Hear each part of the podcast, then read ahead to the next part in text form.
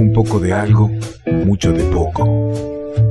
Quizá no te digo nada, o quizá te estoy diciendo todo. Suena Piazzola por Malosetti. Nos vamos a Centroamérica a ver qué está pasando. Volvemos justo para cuando está por empezar la película. Y nos sentimos libres por un par de horas. ¿Será que por eso somos un revuelto? Revuelto de radio. Acá se celebra cuando hay un disco nuevo de Fernando Cabrera, che, se celebra. Era el águila de la libertad,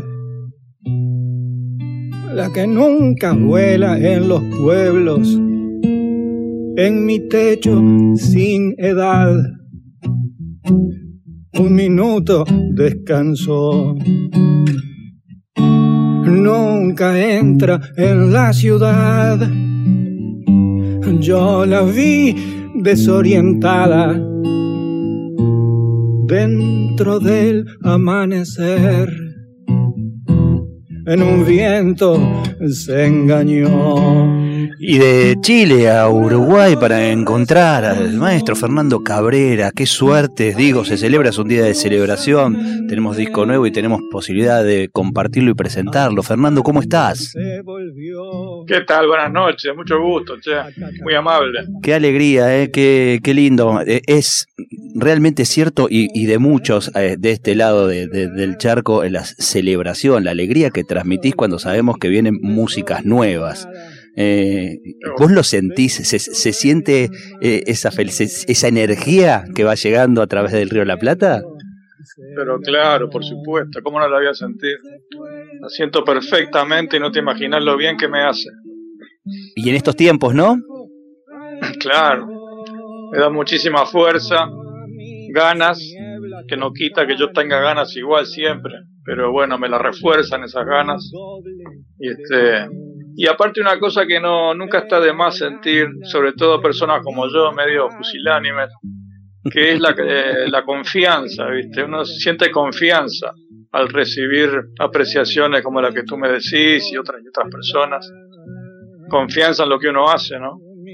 Este, este disco que, que, lo escuchamos ya hace algunos programas atrás, que, que lo presentamos, lo pudimos compartir con los oyentes y que decidimos poder tener una charla más cerquita de la presentación, que es el primero de agosto, nada menos, a las nueve de la noche, en streaming, pero un streaming en vivo, o sea, vos vas a vivir un, un, concierto con la gente y bueno, quienes estamos eh, en Buenos Aires y en, otros lugares de, la Argentina o del mundo podrían ahí participar a través del, streaming. Eh, ¿Vos eh, estás pensando este, este nuevo formato o vas a ir a tocar en vivo con la gente del auditorio? ¿O estás pensando el formato, hay alguien más a través de la cámara? Sí, las dos cosas, las dos cosas. Este, pienso que vamos a estar todos revueltos como el nombre de ustedes.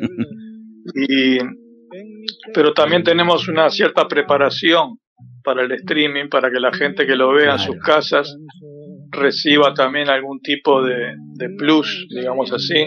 Entonces va a estar muy cuidado todo lo que tiene que ver con luces, con escenografía, con, con algunas imágenes que se, que se van a pasar hay gente muy profesional y muy capaz, muy talentosa detrás del streaming.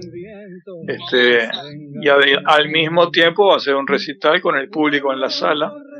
Este, e-, esa gente, bueno, la vez. Esa gente preparada te, te, quitó la, la, preocupación de tener que pensar, insisto, e-, este, e-, este nuevo, nuevo vocabulario, esta nueva, nueva forma de comunicación, ¿pudiste dejarlo en manos de ellos? ¿O es algo que te preocupó a esta altura? Dijiste, tengo que empezar a pensar cómo es esto de comunicar por streaming. Sí, bueno, yo no lo, no lo pensaba, pero las personas que me rodean, por suerte, mis colaboradores, mucho más modernos que yo y más al día en todo, sí, se preocupan por esas cosas y bueno, me van informando, me van sacándome las telas de araña y este y empujándome para que yo me acerque a las nuevas formas tecnológicas, a, a los nuevos experimentos, a los nuevos este, formatos de, cómo presentar la música, que en los, últimos pocos años ha cambiado tanto. Y como te decía, yo soy un poco más lento con esas cosas, pero no quiere decir que me, que me niegue o que me ponga en contra, todo el contrario. Voy un poco más atrasado, pero igual siempre estoy y a la larga me sumo a, los adelantos tecnológicos. El disco... Y esto para mí no, o sea, para el que está en el escenario haciendo, eh, voy a estar haciendo lo mismo de siempre. La diferencia es que va a haber gente alrededor con cámaras y gente con una mesa de edición trabajando pero yo una vez que me concentro en la música y en las canciones, bueno, me, olvido de todo y así fue siempre, ¿no? Yendo al, al, disco, el disco se llama Simple y en tal caso el, título puede remitir a la, a la simpleza de, de, la soledad, pero la soledad no es algo simple y sencillo de llevar adelante. Digo, es un, disco solo, Fernando Cabrera, solo en estudio, eh, haciéndose cargo y, y, poniéndole el cuerpo y el alma a cada una de, de las canciones. Eh, desde la instrumentación, composición e interpretación. Y esto que ahora por ahí es un poco común porque la pandemia pone en soledad a muchos, fue una elección previa a la pandemia. Y ahí me pregunto, ¿qué motivó en todos estos años que sea tu primer disco en este, en este formato simple, con muchas comillas? Bueno, lo has dicho muy bien, de que no por el hecho de que haya grabado yo solo sea un disco simple o sean canciones simples. Este, capaz que el título es un poco engañoso en ese aspecto. Estas son las canciones mías, como siempre, tienen la complejidad que toda canción tiene, que toda letra tiene.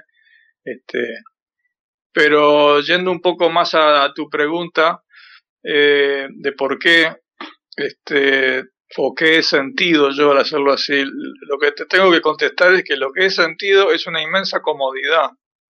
Y acá voy a pasar a un terreno un poco más, un poco menos artístico, si querés, o menos poético, que tiene que ver con la organización, con la logística, con los horarios de los músicos, que aunque este puede y el otro no puede, y yo puedo el martes, pero el bajista puede el miércoles, y yo no, el otro el tecladista no puede porque tiene que ir a buscar a los nenes a la escuela y el otro da clases y el otro toca en siete bandas más. Y bueno, todo eso que yo lo he sufrido a lo largo de 40 años, que es este, trabajar con otros compañeros, tener una banda, me quise dar una vez en la vida, aunque sea la vacación o la, la felicidad, la comodidad de ser yo solo, ¿viste? Entonces, bueno, ahí no tuve que discutir horarios, no tuve que preguntarle a nadie si podía, si no podía, no hubo ensayos, nada. Fui al estudio con mis ideas, fui súper lento, no grabé todo junto en dos semanas, viste, a, lo loco, sino que me tomé un año y medio para grabar. Iba al estudio una tarde, grababa tres horas, después dejaba pasar un mes, meditaba en casa, pensaba, volvía a ir y agregaba otras cosas y dejaba pasar otro mes y así se sucedieron como un año y medio. Mucho antes de la pandemia fue que yo empecé, por otra parte, ¿no? Así que la respuesta es que para mí este fue un disco sumamente cómodo y de una felicidad enorme de, que todo fluía, ¿entendés? No tenía que, que confrontar con nadie, ni coordinar horarios con nadie, ni nada que se le parezca.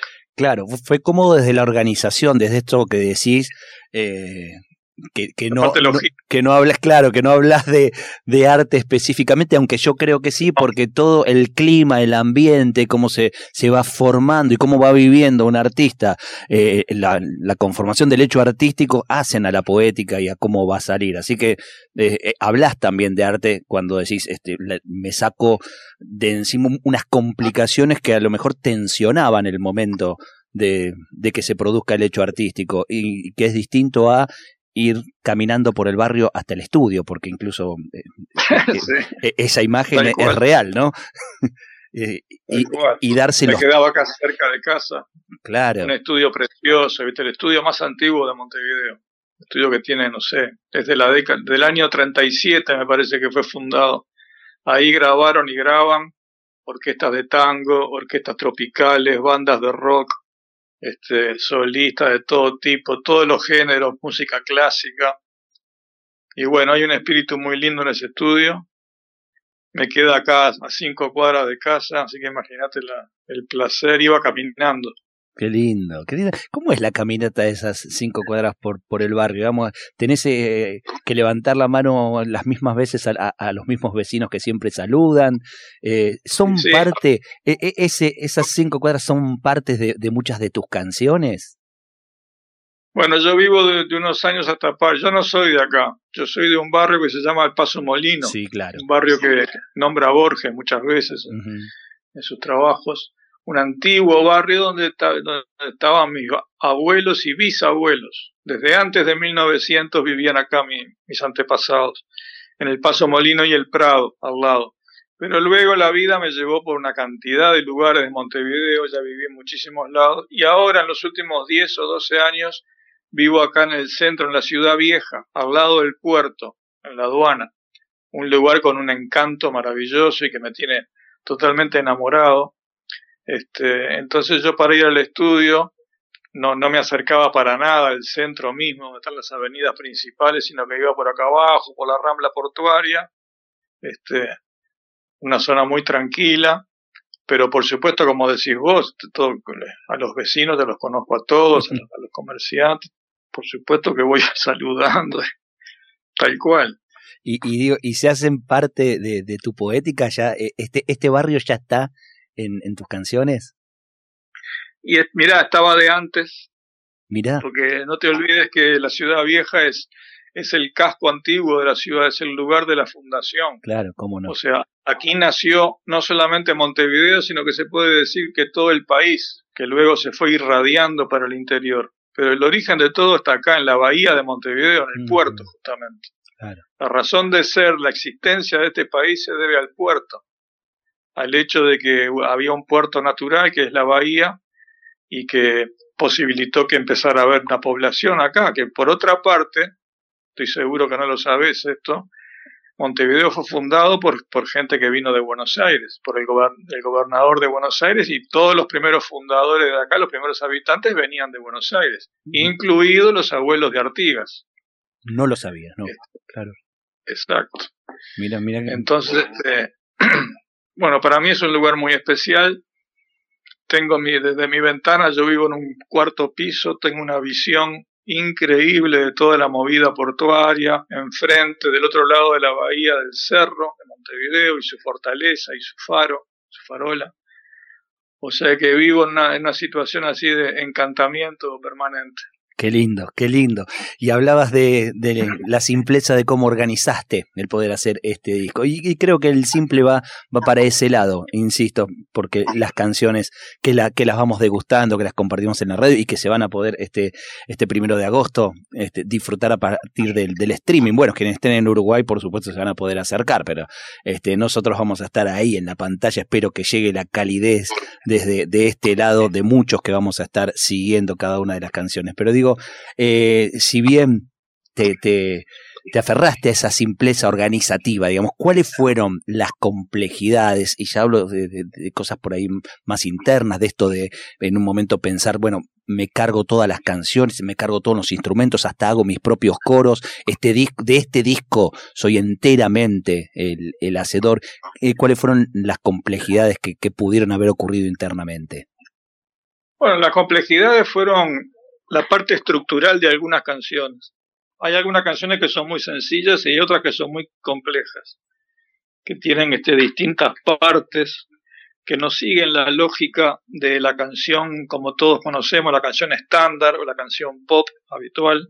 Acá no, acá hay algunas canciones como una que se llama La Estancia, otra que se llama Diario de Viaje, este, o Cartas de Cristo, que son, que tienen una estructura no sé cómo, cómo definirlo, ¿no? Pero son bastante experimentales. Y, este, y me, me significaron un desafío eh, compositivo primero y después este, tocarlas y grabarlas en el estudio, ¿no? Y un desafío va a ser también ahora el primero de agosto cuando las haga en vivo por primera vez en el teatro. Pero bueno, por allí iban estas canciones, no había otra manera de hacerlas, son así fueron naciendo así, porque tampoco es que nacieron de un, momento para el otro, fueron partos muy largos, este, con mucha corrección, con mucho pulimiento, con agregados, con quitas, y este, pero bueno, me dejaron muy conforme también. Yo me siento muy orgulloso de estas cosas. Es, este muy interesante lo que decís, Fernando. Estamos hablando con Fernando Cabrera, ¿eh?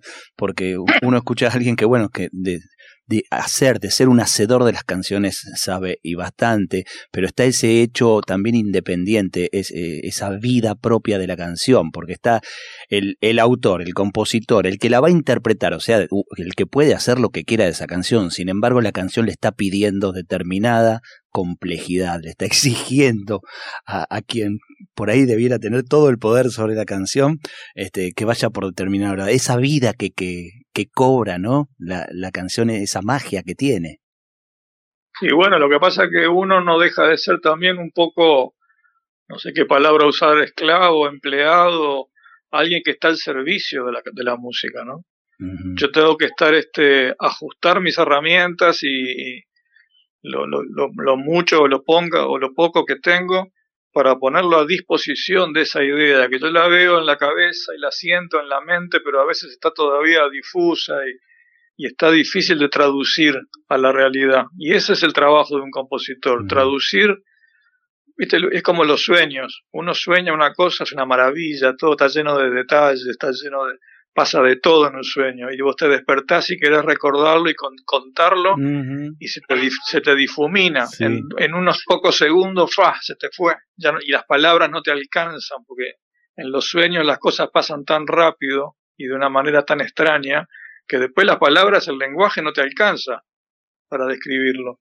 Y bueno yo a veces veo en mi cabeza canciones así y al querer traducirlas a sonidos y palabras bueno es difícil no hay que trabajar. fácil. Claro, claro. Y se te escapan muchas cosas. Hay muchas cosas que desaparecen y se te escapan. Sí, sí, sí.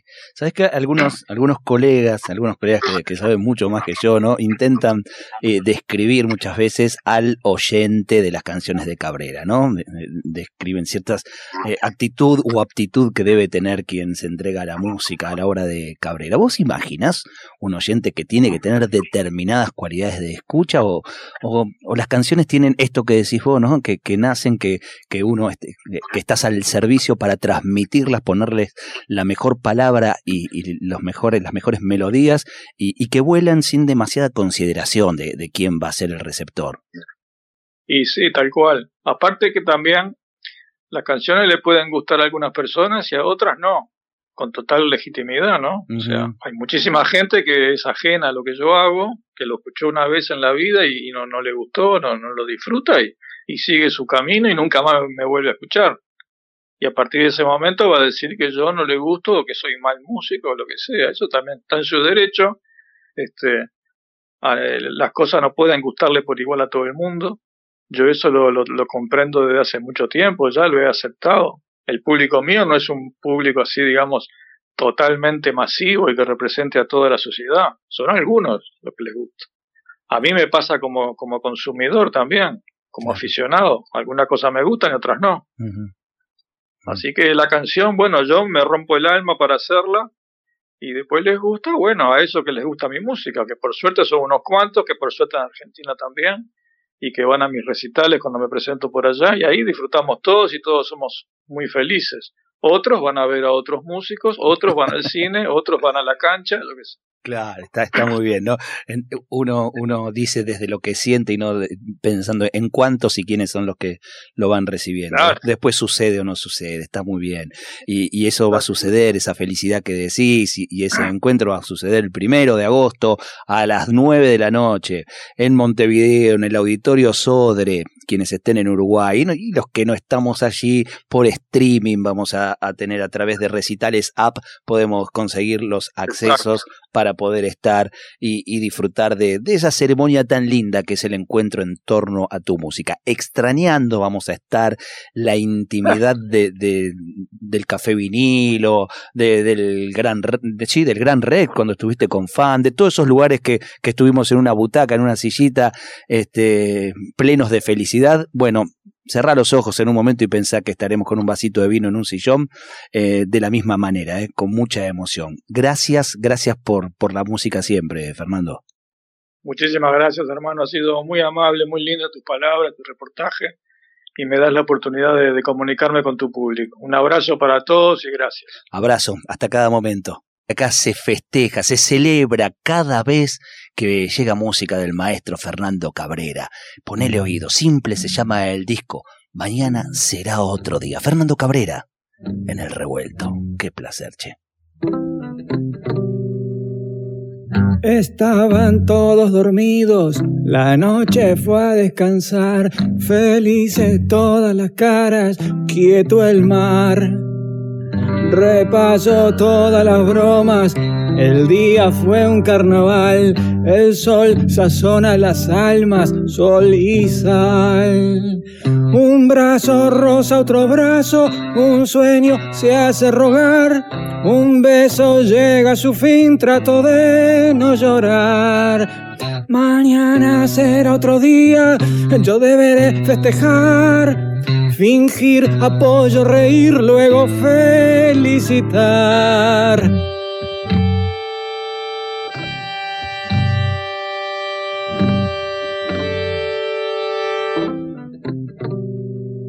Revuelto de radio.